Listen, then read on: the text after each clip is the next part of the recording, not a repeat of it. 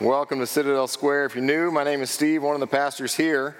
Uh, as A J said, Christmification is upon us uh, here. We're we're beginning the um, really the Advent season, and we began this book two weeks ago in the book of Luke, and we're right in the middle of it here as uh, as we look at the preparation uh, of both the John the Baptist and Jesus Christ.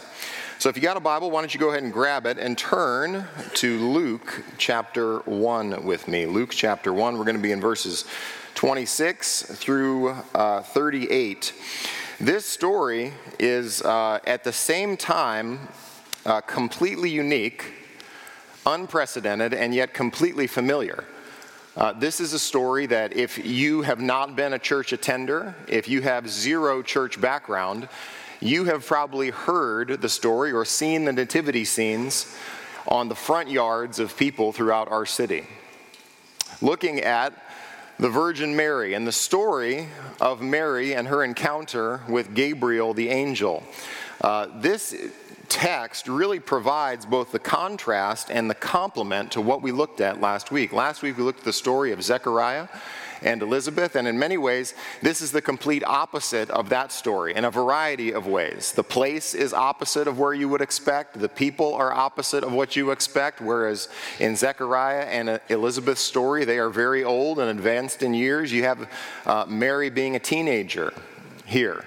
She's not in the, in the central place of the nation where Zechariah and Elizabeth were in their worship. Where Zechariah and Elizabeth were preparing and praying, uh, Mary is doing virtually nothing. She's interrupted uh, by an angel who arrives on the scene to give her perhaps the most unprecedented and unrepeatable, greatest miracle of your entire Bible. That's what this text is about. So you wonder, when you get ready to teach a text like this, you know, if any Christian has ever told you, like, I understand the incarnation and I could teach it, they're lying. Uh, don't don't believe them. You read it for yourself. These are the texts in the scriptures. When you come to them, you go, well, how do I apply the incarnation and the Virgin Mary? I'm not a virgin. I'm not a young lady. Uh, I'm not in my engagement period. Uh, this is something that is unrepeatable, never happens again. Uh, I don't know what to do with this. And uh, even as I think about God becoming man, I get a headache. So how in the world do I apply a text like this uh, to our life? So what I'm going to try to do is really just preach the text as it lies, uh, declare a lot of things about what God does in a passage like this, because in many ways we are stepping into the hallowed ground of what God does to accomplish something for us in the gospel. If you don't have the virgin birth, you don't have a gospel. If you don't have this moment right here, if you've heard of the term irreducible complexity, you know what that term means? That means, uh, if you ever think, look at a mousetrap. Irreducible complexity has to do with the essential parts that make a mousetrap work. A mousetrap is irreducibly complex. You can't take away any part and the mousetrap work. When you come to the gospel message, what we need is some individual who is both simultaneously God and man, who can take the wrath of God on the cross for our sin and not be obliterated, and at the same time identify with us who are humans in every single way in which we are. So in that, in this moment, we're going to step back and we're going to look at it and go, look at the miracle that God does to bring the second person of the Trinity into creation. All right? That's enough intro. Let's pray and do it. Father, we uh, pray for a moment that as our hearts are prepared for Thanksgiving and the week to come, as our hearts are now preparing for the Advent season, we would pray that Uh, for these few minutes as we look into your word, that you might show us things about yourself and remind us of some things about yourself that maybe we haven't considered before, that maybe we've forgotten or that haven't been on the forefront of our mind. Would we as a people stand enraptured by this text? Would you show us the beauty and the wonder of the incarnation that displays your grace and your goodness and your initiative toward us in sending your Son in the likeness of sinful flesh? So, Father, we pause and ask for your grace that the Spirit would cause this text to come alive in our hearts and that we would turn once again in worship and adoration of who you are and what you've done in the person and work of Christ, in whose name we pray. Amen. All right, Luke chapter one, verse twenty-six. Y'all there? Gosh, my nose is itchy. Is it fall yet? Does anybody know? I mean, it's like thirty degrees. I wish it was fall. This is like fall. Somebody sent me a text. This this has nothing to do with the sermon. Somebody sent me a text two weeks ago and was like, hey, we're in false fall. Because then it's like, you know, it's going to be eighty this week. And then the mosquitoes are back. I, I don't, who cares? It doesn't matter. That's my rant. Take that out of the sermon, Kenny. That has nothing to do with God's word. Luke chapter one. Y'all there?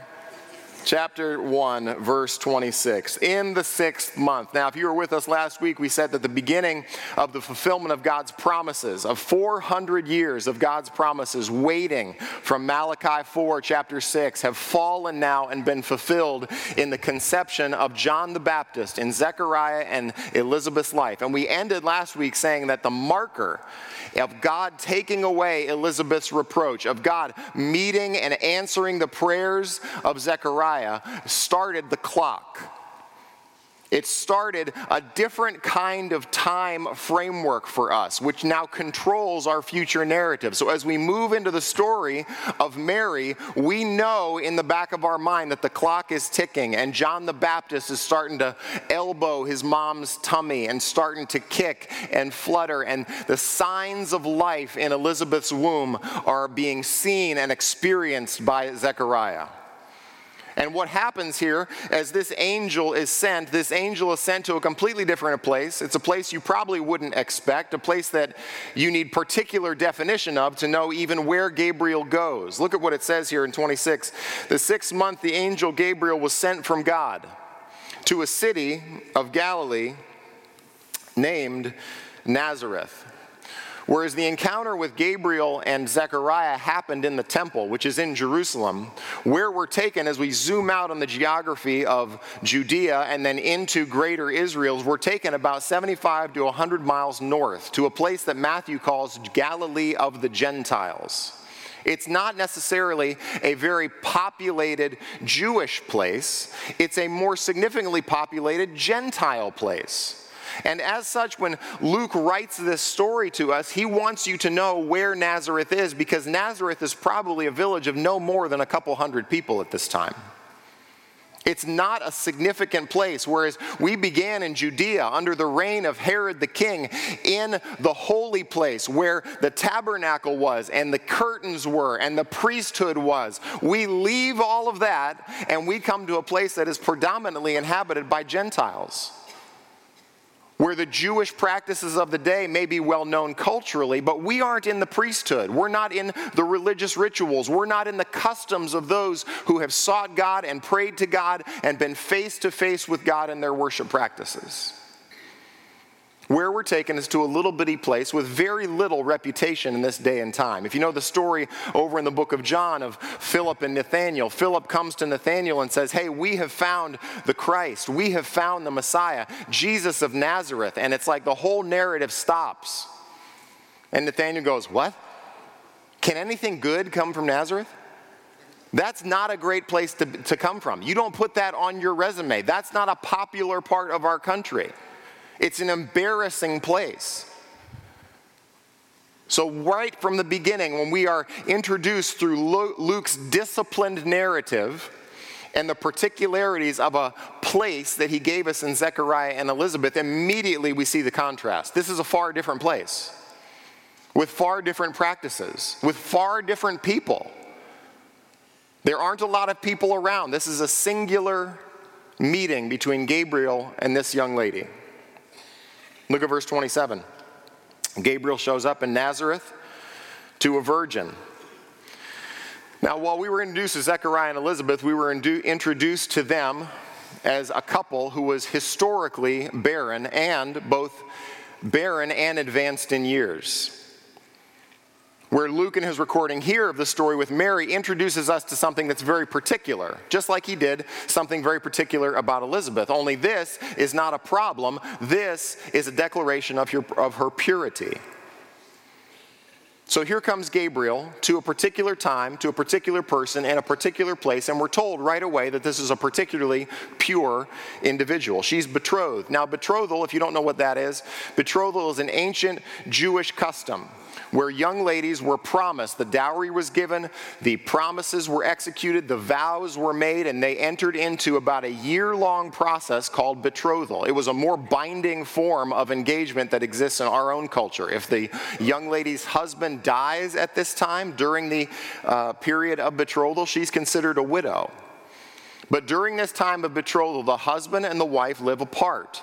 And the husband prepares for the marriage ceremony that happens at the end of a year, where the marriage is then consummated and the marriage continues in that following year. He brings her to live in his house, and then the marriage is consummated and goes forward. So we're introduced right in the beginning to know that Mary, this individual that we'll be introduced to in a second here, is both a virgin and is in the betrothal period. Her betrothed is a man named Joseph. Now, if you remember, with Zechariah and Elizabeth, we're introduced to something very particular about their background. You remember that? Just look back up in the chapter, in chapter one, and you'll discover that Zechariah is of the division of Abijah. He has a priestly heritage.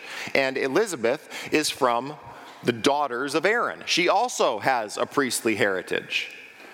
So whereas we began Zechariah and Elizabeth's story with the images of the priestly heritage going back to the great high priest of Israel's history, we're introduced to some other great hero of Israel's history here, as Joseph is from the house of David.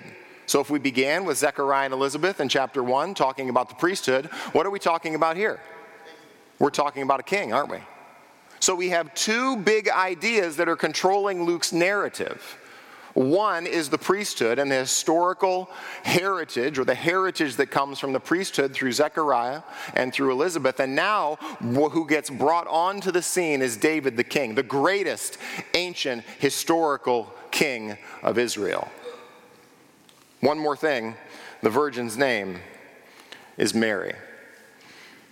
So there's your introduction to this couple, Joseph and Mary. Joseph's heritage is a kingly heritage that goes back into uh, David's line.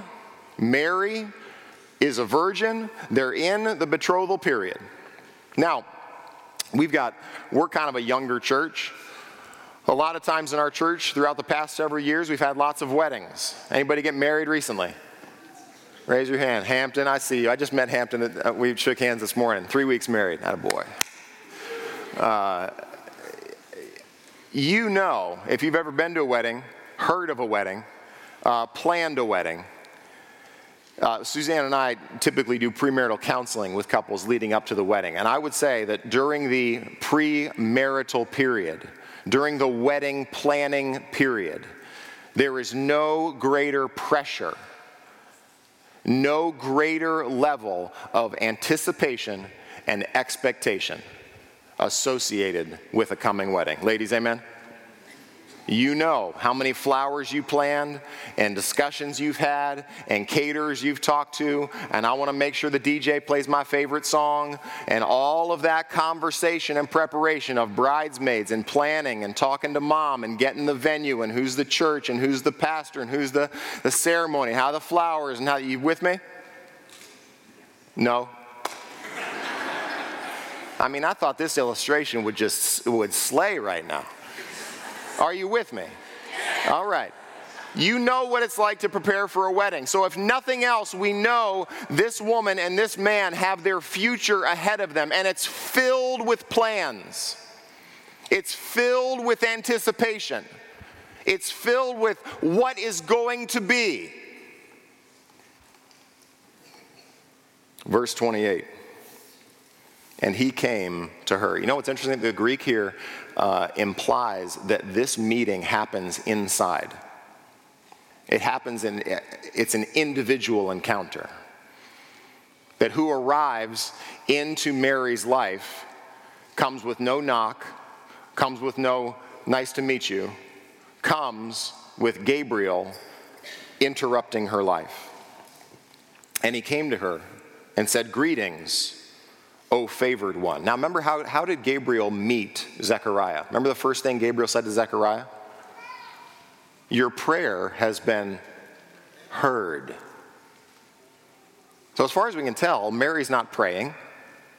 Mary's not asking. Mary's not inviting. Mary's not considering anything that has to do with who God is or what he is like or what the angels are doing, anything at all. She's basically in the midst of life. She's in the midst of life going and planning and thinking about her future and what is ahead and this betrothal and her man Joseph and what God is going to do. And she's just going about the normal rhythms of life. And Gabriel encounters her, greets her, and says, "O favored one, greetings. The Lord is with you." Now, one, you, you have to wonder when Gabriel encounters her is to announce the grace of God upon her life. He essentially interrupts her life, reminding her of something that she may not have been considering. She may not even know where she stands with God, but the interruption that Gabriel gives her reminds her of God's gracious outlook and initiative toward her. You are favored by God. You, God's grace is upon you. And then he says something that, uh, if you have a cross reference in your Bible, would point to a spot in Judges. Do you have that? You have a spot in your Bible that points to Judges six. You know what Judges six is? You don't need to turn there. Judges six is the story of Gideon. Gideon is a farmer. He's threshing out the wheat in a wine press, which means he's in a hidden, secret place, trying to keep the threshings of the uh, harvest secret from raiders. And he encounters the angel of the Lord, and the angel of the Lord arrives and shows up and says, the grace, he essentially says something... Um, Uh, the Lord is with you, O mighty man of valor. That Gideon's life is interrupted. And the reason you have that cross-reference there is for us to consider what is happening in Gideon's life. Gideon is weak. Gideon is unable. Gideon is not popular. Gideon is not a warrior. Gideon is not significant whatsoever in the life of the nation. But when the angel of the Lord shows up in Gideon's life and says, "The Lord is with you," it's the angel's way of saying that I am about to provide every amount of divine spiritual resources and power that you need for what you're about to do. When David gets ready to build the temple in the Old Testament, one of the things that Samuel says to him before he builds the temple is he says, "The Lord is with you. Go and do all that is in your heart." And then God interrupts him and says, "You don't get to build the temple because you're a man of war." But the, the image is the same idea. You have all of the resources that you are going to need for this future event in your life. You with me so far? Verse twenty-nine. But she was greatly troubled at the saying. Who's that remind you of? Reminds you of Zechariah, doesn't it? Only this is a more intensified version. She's greatly troubled at the saying, and she tried to discern what sort of greeting this might be. One of the things we learn about Mary from this text and two others that tell us when Mary sees and encounters both the supernatural and sees and encounters the response to Jesus, she often responds with treasuring up things that are in her heart. It says she treasures up all these things and ponders them, that Mary is an internal processor, even from a young age, even as a teenager, she thinks about stuff. She considers what is happening out here when the angel speaks to her. She considers when people encounter Jesus Christ and watch people respond in worship to Jesus and who he is. She treasures these things up. They become a part of her inner dialogue. So as this angel greets her, tells her she's favored, tells her she has all of the divine resources that she is going to need for what is about to come next, Mary goes, hmm, what's that mean? Why is this angel here? Why is this angel talking to me like this? What is happening in this encounter? And I'm trying to figure it out. I'm trying to discern and to ponder and to think about it. And the angel keeps going. Gabriel's a little bit of a blabbermouth in this text. He just keeps talking. He keeps sharing things. And Mary has to slow him down in a minute with a question, but he keeps sharing the things that now are going to be evidence of God's grace in her life. It's always important when God interrupts you to consider how God views the interruption. Amen? Because Mary's life, I think you would agree, this is the massive understatement. Her life is about to be completely interrupted. Verse thirty, the angel said to her, "Do not be afraid, Mary, for you have found favor with God." So there it is. For the second time, we're told that Mary is the recipient of divine favor, of God's divine grace being upon her life. So let's ask a question, since we all agree that Mary's life is about to be divinely interrupted. How do you view interruptions? Do you like them? Do you welcome them as evidence of God's sovereignty and providential goodness in your life? When you are interrupted, do you try to discern what is happening? Or do you, like me, get a little bit grumpy? Get a little bit frustrated that my life and my plan is not operating on my timetable? That I can't find the parking spot that I need? I don't have the financial strength that I expected to have at this stage of life. My boss doesn't seem to understand the pressures that I am under. My family and my marriage isn't working according to my own expectations. Anybody else?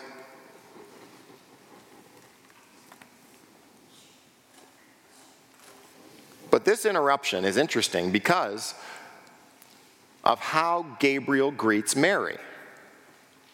He tells her something about herself that maybe she hasn't considered before, but that she is the recipient of God's divine blessing, God's divine grace, God's divine blessing and initiative to interrupt her life.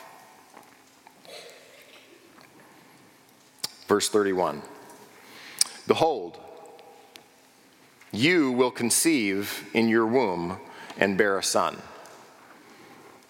Now Zechariah, we said, made it all the way up to the most holy place, right outside the curtain. He was praying for something that he'd been praying for for decades. He'd been asking God for something in that place because it was as close as he's ever going to get to get the answer to the prayer that he hopes that he could have.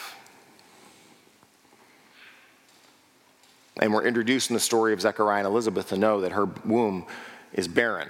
God has closed it for a particular person, for a particular, sorry, for a particular season, for a particular purpose. But here, with Mary, she is alerted to the fact that she will conceive in her womb and bear a son, and you shall call his name Jesus.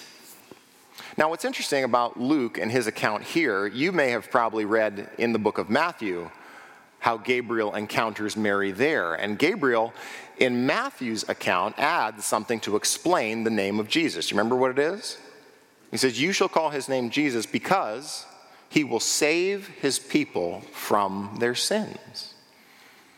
But Luke, in his account, doesn't have that aspect of what, it, what Gabriel is saying, because Luke's emphasis is on a different aspect of this divine person. We're meant to see and learn something about Jesus in this passage that is slightly different from what we're meant to see in Matthew's account. Now watch, let's look at the person and his position. Verse thirty-two, we already know that his name is Jesus, whose name means salvation. Verse thirty-two, "He will be great and will be called the Son of the Most High." Every time in the Old Testament when an individual is referred to, or uh, God is referred to in the singular of this word great, it always refers to God alone. It's attributed to nobody else anywhere else in the Old Testament. When it talks about what is great and who is great, it's particularly connected to God. So while John would be great in the eyes of the Lord, this individual is going to be essentially great, which speaks to the next part of what Gabriel says in the message. He will be great and will be called the Son of the Most High. Anytime you see this phrase, you know the name Barnabas in the New Testament? Barnabas is, his name is often explained as Barnabas, son of encouragement, which means Barnabas and who he is, is essentially an encourager.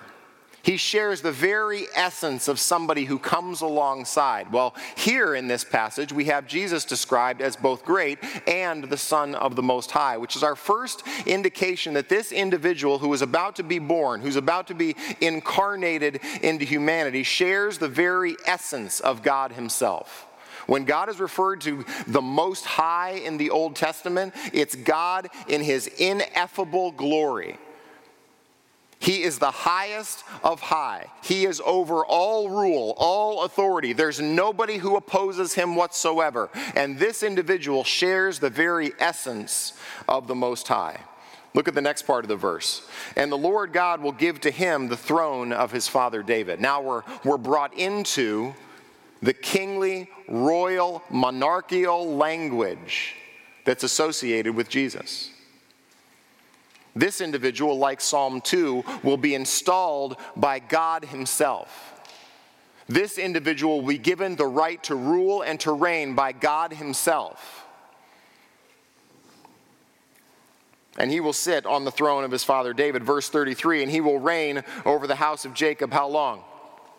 Forever, and of his kingdom there will be no end. Now you probably have a cross-reference here, and I just want to look at it briefly, but this is the fulfillment of what is called in your Old Testament the Davidic covenant. It's a promise that God gives to David the king. I already quoted for you the part where Nathan and David have a conversation about the building of God's house that David longs to fulfill and longs to build for God. But just after that is Second Samuel chapter seven. So keep your finger in Luke and turn back with me to Second Samuel chapter seven. Second Samuel chapter seven is God's promise to David that is fulfilled right here in the words of Gabriel with the coming of Jesus Christ. Second Samuel verse seven. I'm sorry, Second Samuel chapter seven. Starting in verse twelve.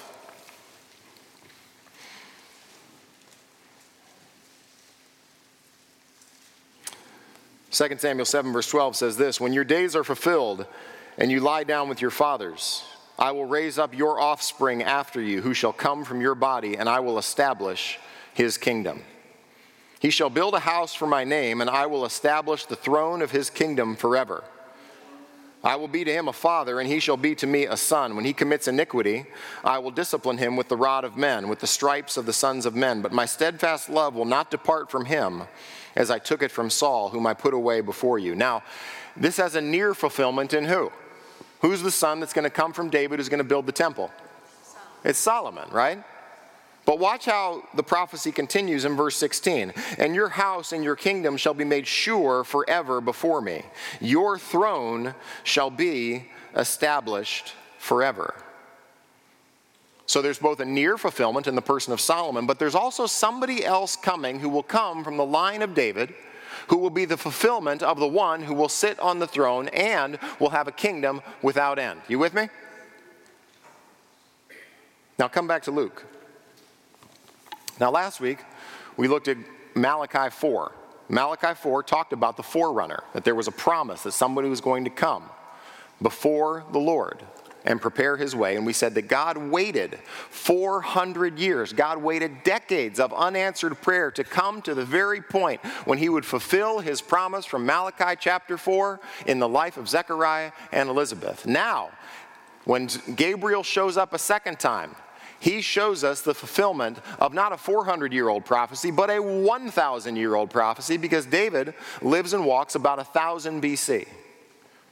So the question we have to consider, both with the coming of John and the coming of Jesus Christ, is has God forgotten his faithfulness to his word? What do you think? Has God been waiting to fulfill the promise from Second Samuel chapter seven? Say yes. Yes. When is he fulfilling it? Right here in the incarnation of Jesus Christ. Now, the kingdom that has no end. You don't need to turn here, but let me read you just two spots from Daniel that make this visible. When Daniel gets a message from Gabriel himself, Gabriel talks to Daniel about the coming kings and the rise and fall of kingdoms during Daniel's day when he's in captivity. So it's only reasonable to understand that when Gabriel arrives again and talks to Zechariah and Elizabeth about the fulfillment of John the Baptist, who fulfills Malachi's prophecy. Now he arrives on the scene with Mary, and he fulfills the kingdom prophecy of the king of David. Back in Daniel, here's what Gabriel and Daniel write about.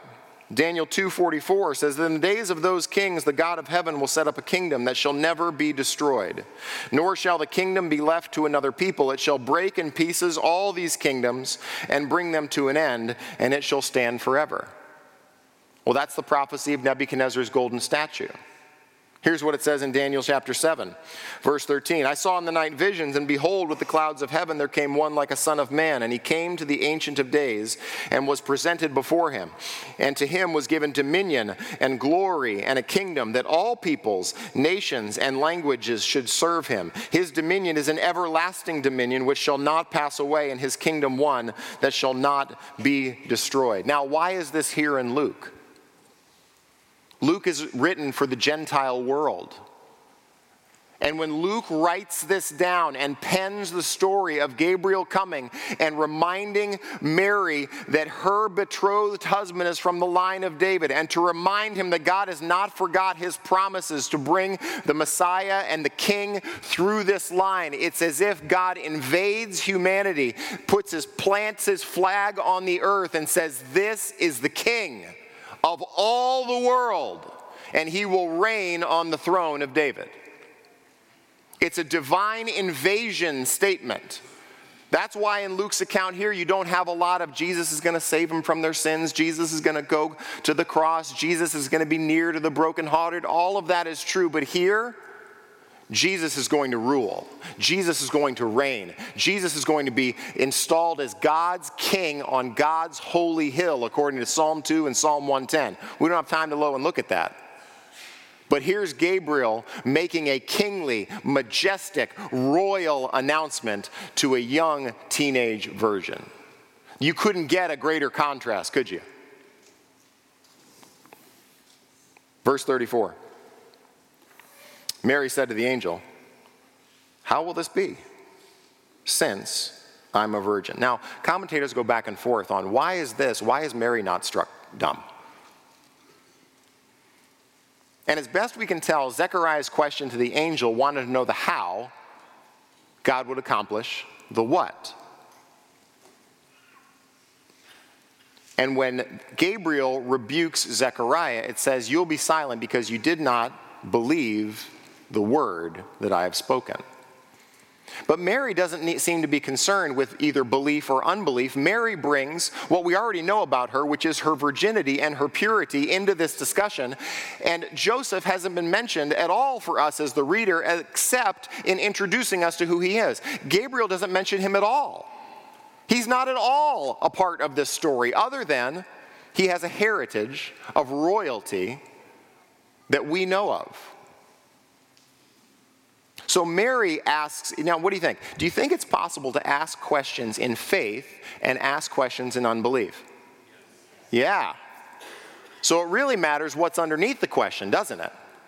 We'll learn more about Mary in just a second, but we've got to ask a question. Is there's no rebuke to Mary. While there's a rebuke to Zechariah, who ought to know better, Mary has arguably less of a prayer history. Mary has arguably less knowledge than one of the priesthood. Mary has less experience in her walking with God at this time. All she has is her current personal experience up to this point that has been interrupted by an angel who says, you are about to conceive. And she says, how will this be? Since literally the Greek says, I have not known a man. So there must be something about her listening to this story and her putting pieces together and listening to the promise of royalty to come through the fulfillment of the Davidic covenant, which she may or may not even know. She probably knows the name of David, but how that all works together, we don't know. And the angel says, verse thirty-five, the angel, and this is, I mean, this is a verse that you kind of just read and step back and go, I don't know. How's this work? I don't know. How does God do it? I don't know. But it's suffice to say that in this verse you have the Trinity and Mary together to bring about the incarnation of the Son of God. Verse thirty-five, the angel answered her, the Holy Spirit will come upon you, and the power of the Most High will overshadow you. That word overshadow is a fascinating one. In, Je- in Exodus uh, forty, at the end of the building of the tabernacle, it says that the, the Shekinah glory of God comes down upon the tabernacle, and no one can enter, not even Moses. This word is used later on in the Transfiguration in the book of Luke when Jesus begins to speak on the Mount of Transfiguration with Peter, James, and John, and a cloud overshadows, and it says the disciples are afraid. Because anytime a cloud descends, Anytime a cloud shows up, it has to do with us not being able to peer into the mystery of the glory of what God is doing. It's as if God shields us from being able to see the magic of redemption, the wonder of the incarnation. And Gabriel tells him, tells her, the Holy Spirit will come upon you, the power of the Most High will overshadow you, therefore the child to be born will be called Holy, the Son of God. You see all the Trinity involved? All together in one single verse to bring forth the Christ. All we know from this is that Jesus is going to have two distinct, united in one person aspects. He will be fully God, and he will be fully man. You can't just have Jesus show up in the desert preaching. You know that? You have to have him participate in real humanity. There has to be conception, gestation, development, birth to a real family in a real place who's, you know where he's from. You see what his dad does. Everybody knows who he is. They know his brothers. They know his sisters. He's got to be essentially human like us. He can't just be kind of human plus five and kind of just a little bit above us. He's got to be really like us. So this is not just here for us to see the mystery of how God becomes man, but it's, it's to remind us that he is indeed God with us. He's like me. He sweats like me, breathes like me. He gets lactic acid like me. He knows what life is like in a sinful world like me. Why? Because of God's grace. Because God interrupts Mary's life with an invasion of God's graceless work in her life. Now, uh, you with me so far?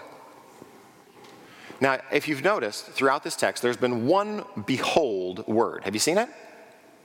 We're about to be given a second behold word, and I'll tell you why that matters in just a minute.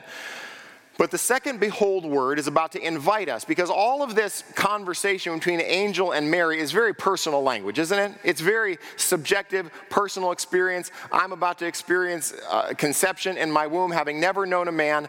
God's about to show up, you know, through me, and God using my body and to bring forth the Messiah and the Christ, this kid who is going to be holy throughout all of his days, and I'm going to watch him be born, watch him grow up, watch his ministry, watch his crucifixion. I'm going to be there at the empty tomb at the end. And what happens here as Mary asks this question is just incredible to me. It's so kind of God. Because the second behold that Gabriel is about to give is to take her out of her own personal subjective experience and give her an objective reality outside of her, to remind her that God doesn't just work with her alone, but God is about to give her a friend. Isn't that good news? Isn't that awesome? You're about to experience the single greatest miracle in the history of the Bible. It's the best trump card ever. Are you pregnant? Yeah. Who'd you have? This little sinful person. Who'd you have? The Messiah. You ever have one of those? Nope, just me. And here Mary is at the front end of this story. Watch this. Who's ahead of her just six months? Elizabeth, who's experiencing something for the first time that she's never experienced before? Elizabeth. You ever see women get together who are pregnant and talk about being pregnant? See, guys, do you understand this? You got no idea what this is like. We often, we've had, we've had six kids, and often young ladies will come to my wife and talk about the pregnancy season, right? That they'll, they'll talk about, what am I going to experience? What is this going to be like? And here's Elizabeth, significantly older. You ever been pregnant before? I've never been pregnant before. How'd you get pregnant? God said. You're kidding me. God told me to. Yeah, isn't that incredible? What's it like? I don't know. I've never experienced it before. It's my first time. How about you? My first time too. Isn't that incredible? How kind God is. Verse thirty-six, behold, your relative Elizabeth in her old age has also conceived a son. God gives Mary a miracle outside of her personal experience. Mary would know she's old. They've never had a kid. It's always been Zechariah and Elizabeth.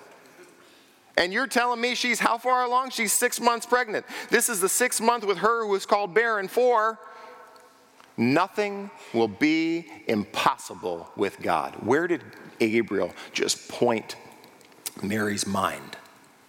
To the impossible. Mary, you're about to experience the conception of the Son of God. And I'm going to give you an objective uh, illustration of my faithfulness and power, not in your life, but in somebody else's life. You're going to have somebody six months ahead of you in the journey. You're going to have someone who's experiencing this for the first time just like you. You're going to have someone who can hold your hand and talk you through the morning sickness and the kicking and the feeling and the newness and all of the uncertainty. Now watch this. There's something important here that you're going to see about Mary. Because we've had two beholds, right? You with me? The first behold, let's go back and look at the text together. Look at, uh, you see where the first behold is, verse thirty-one, right? Verse thirty-one, behold, you will conceive in your womb. Here's a miracle. Now, uh, move down, verse thirty-six. There's your second behold. What's the second behold tell us? The second behold is evidence, an illustration, an objective reality that is outside your own personal thinking and feeling and experience. That second behold tells us that God is doing powerful things outside of you with other people. I'm going to give you a buddy in this journey. But the third behold is really important because the third behold has nothing to do with God's power. It has nothing to do with what God has done. It has nothing to do with the conception whatsoever. The third behold comes out of the mouth of Mary. And the third behold really isn't for anybody else other than those who read this story. Because in the third behold, we don't learn about the incarnation. We don't learn about God's power. What we learn is something about Mary. Because what comes out of her mouth tells us what is happening inside of her. Whereas what comes out of Gabriel's mouth tells us what God is like. This final behold tells us what Mary is like. She's only spoken once in this entire paragraph. And when you read this story, this is really, in terms of an experience, the most unrepeatable and unrelatable experience ever, isn't it? There's nobody else who's going to say, maybe beyond Elizabeth, who can say, I get it. So what I want, just for our last few minutes, I want you to look here at the story and the person of Mary. Because this is where I think for all of us, we're going to have to grapple with the divine interruptions in our life. Verse thirty-six, and Mary said, behold, I am the servant of the Lord. Which means in the midst of the most unrepeatable and unrelatable and single greatest miracle of the entire Bible, Mary's posture, Mary tells us something about how she views herself in relationship to God. You see that? Behold, I am the servant of the Lord. You know why you get bothered with interruptions? Because here's why, here's why, maybe it's just me. You guys can counsel me. When I get bothered with interruptions, I believe that the world ought to serve me. I believe that God's providence ought to be for me. I believe that the interruptions in my life get in the way of me wanting to accomplish all that me wants to accomplish for me. And Mary gives us something where she invites us into this inner dialogue that's been going on in her heart, into this internal processor for us to see something about Mary that we wouldn't know up to this point, because you don't know what's happening in her heart as she hears this message. And Gabriel speaks to her, and God fulfills his promises from Second Samuel chapter seven until she opens her mouth and she says, behold, I am the servant of the Lord, which means, how do I view God? God is not my accountant. God is not my therapist. God is not my great encourager. God is my master. Mary's posture in the midst of the greatest gracious invasion, interruption ever ever in all of the Bible is to say, I am the servant, he is the master. Now that's great to say, right? We all believe we ought to be servants of God. We all ought to follow him. And we all recognize the tension that happens in our life when we face divine interruptions, don't we? Because it's one thing for me to, to journey through life when there's relative consistency between my prayers and my plans, right? When we go, oh, I prayed for that, and that happened, and that was good. I like the way God leads. But it's another thing altogether to get our plans and anticipation and our expectations interrupted by God, and for us to go, that wasn't what I prayed for. That's not something I asked for. I wasn't expecting that, and now God has divinely interrupted me. So the question becomes, now how do I know if I'm in that place? If right now in my relationship with God, I'm wondering, do, would I respond the same way that Mary does to, to Gabriel? How do I know? How would I discover that temptation and tension in my heart? And it really comes in the second part of what she says. See, it's one thing to say, I serve the Lord. But it's another thing to understand what she says in the next part. Behold, I'm the servant of the Lord. Let it be to me according to your word. How do I know if God is my master and I am his servant? The question and the answer, I think, have to do with what we're willing to experience for the cost of obedience. What did God take away from Elizabeth after decades of barrenness? Do you remember? Behold, he has taken away my reproach. So here's Elizabeth for decades experiencing the embarrassment and the shame of not being able to provide a son. Decades of asking and hearing no. Decades of praying and hearing no. And now she's about to have an encounter with this young teenage woman named Mary. Do you know what's ahead for Mary? Do you know Jesus is called, um, he's accused of being brought forth in fornication. All of a sudden, people are going to start watching and wondering, it sure didn't line up, this pregnancy, with the time that you said you were getting married. And here's Elizabeth, decades ahead, experiencing the hand of God in her life, going, Mary, I know what it means to walk through the stigma. I know what it means to feel ashamed. And I'm going to take you by the hand and we're going to go through this together because we have evidence of God's gracious hand toward us and God doing something that maybe people won't understand, but is actually evidence of God's grace and favor upon our lives. Isn't that incredible? Isn't that incredible? So how do I know? Do you notice what is not in Mary's statement here? Mary's statement includes no words connected to the word if, does it?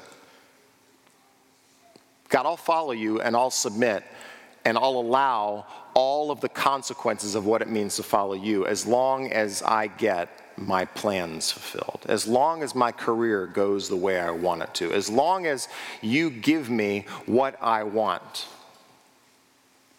See, it's one thing to look at these two ladies side by side and to allow the word of God to interpret our past, right? Because Elizabeth is now looking at the fulfillment of all of God's promises coming to fruition in her unanswered prayers. And she looks back and she goes, oh, I see what God has done. But it's another thing to let God's word have sway over your future, isn't it? Does Mary know what she's going to experience in her culture? Does she know all of what it means to cost her? Does she know that she's going to be on the run for her life from a wicked, maniacal king? Does she know the questioning that she's going to have to experience? Does she know what her son is going to go through to come into this world and die for sinners? Imagine the profound courage of this young lady who right at the beginning says, I am the servant. Let it be to me according to your word. I will receive all of the consequences of being faithful to obey what God wants me to do. See, that's how you know that you are serving the Lord. that when divine interruptions come, your posture in your heart becomes, let it be to me according to your word. Let me be the woman or man that you want me to be. Let me submit to your plans, your will, your desire, your divine interruptions in my life. God, do all that you want to do with me through the course of this experience. And that's what Mary says. So you can see why she's a contrast to Zechariah, don't you?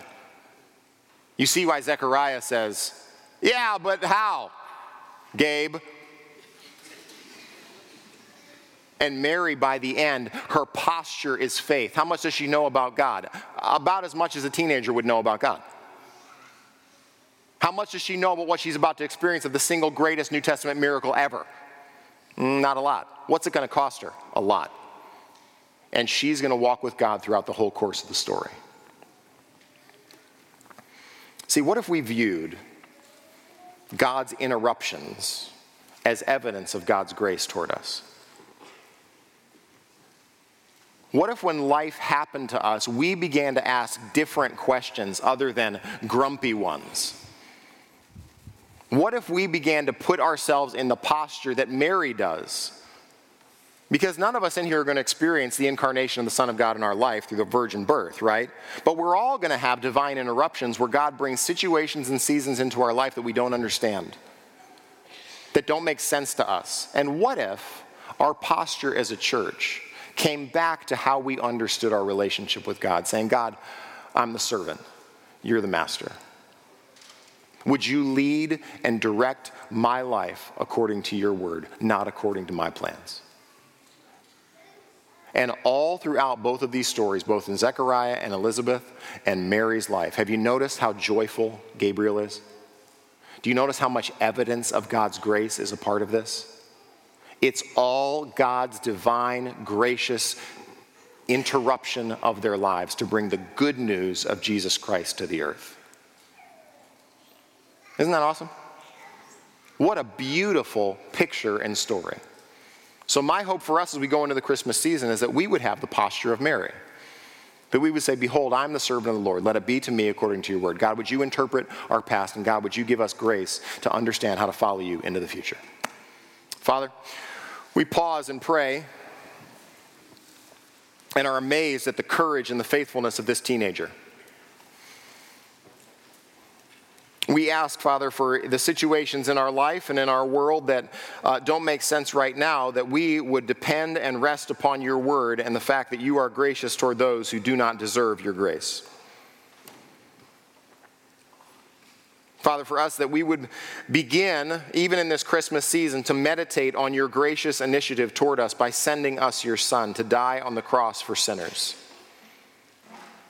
That as we sing the songs of Christmas time and we remember the example of the Virgin Mary, that we would be men and women who present to you hearts of faith, that understand that we are servants of the Lord and that may it be done to us according to your word. Would we lean forward into the divine interruptions? Would we understand that you are a gracious God and you interrupt our lives with things that are ultimately good for us and good for others and give us the opportunity to speak of your kindness and your initiative and your goodness toward us? Most of all, we give thanks for Jesus Christ, that you would love us and be gracious toward us by sending your Son to die, to come near to us, to walk with us, to experience what we do, and ultimately to give his life that we may live.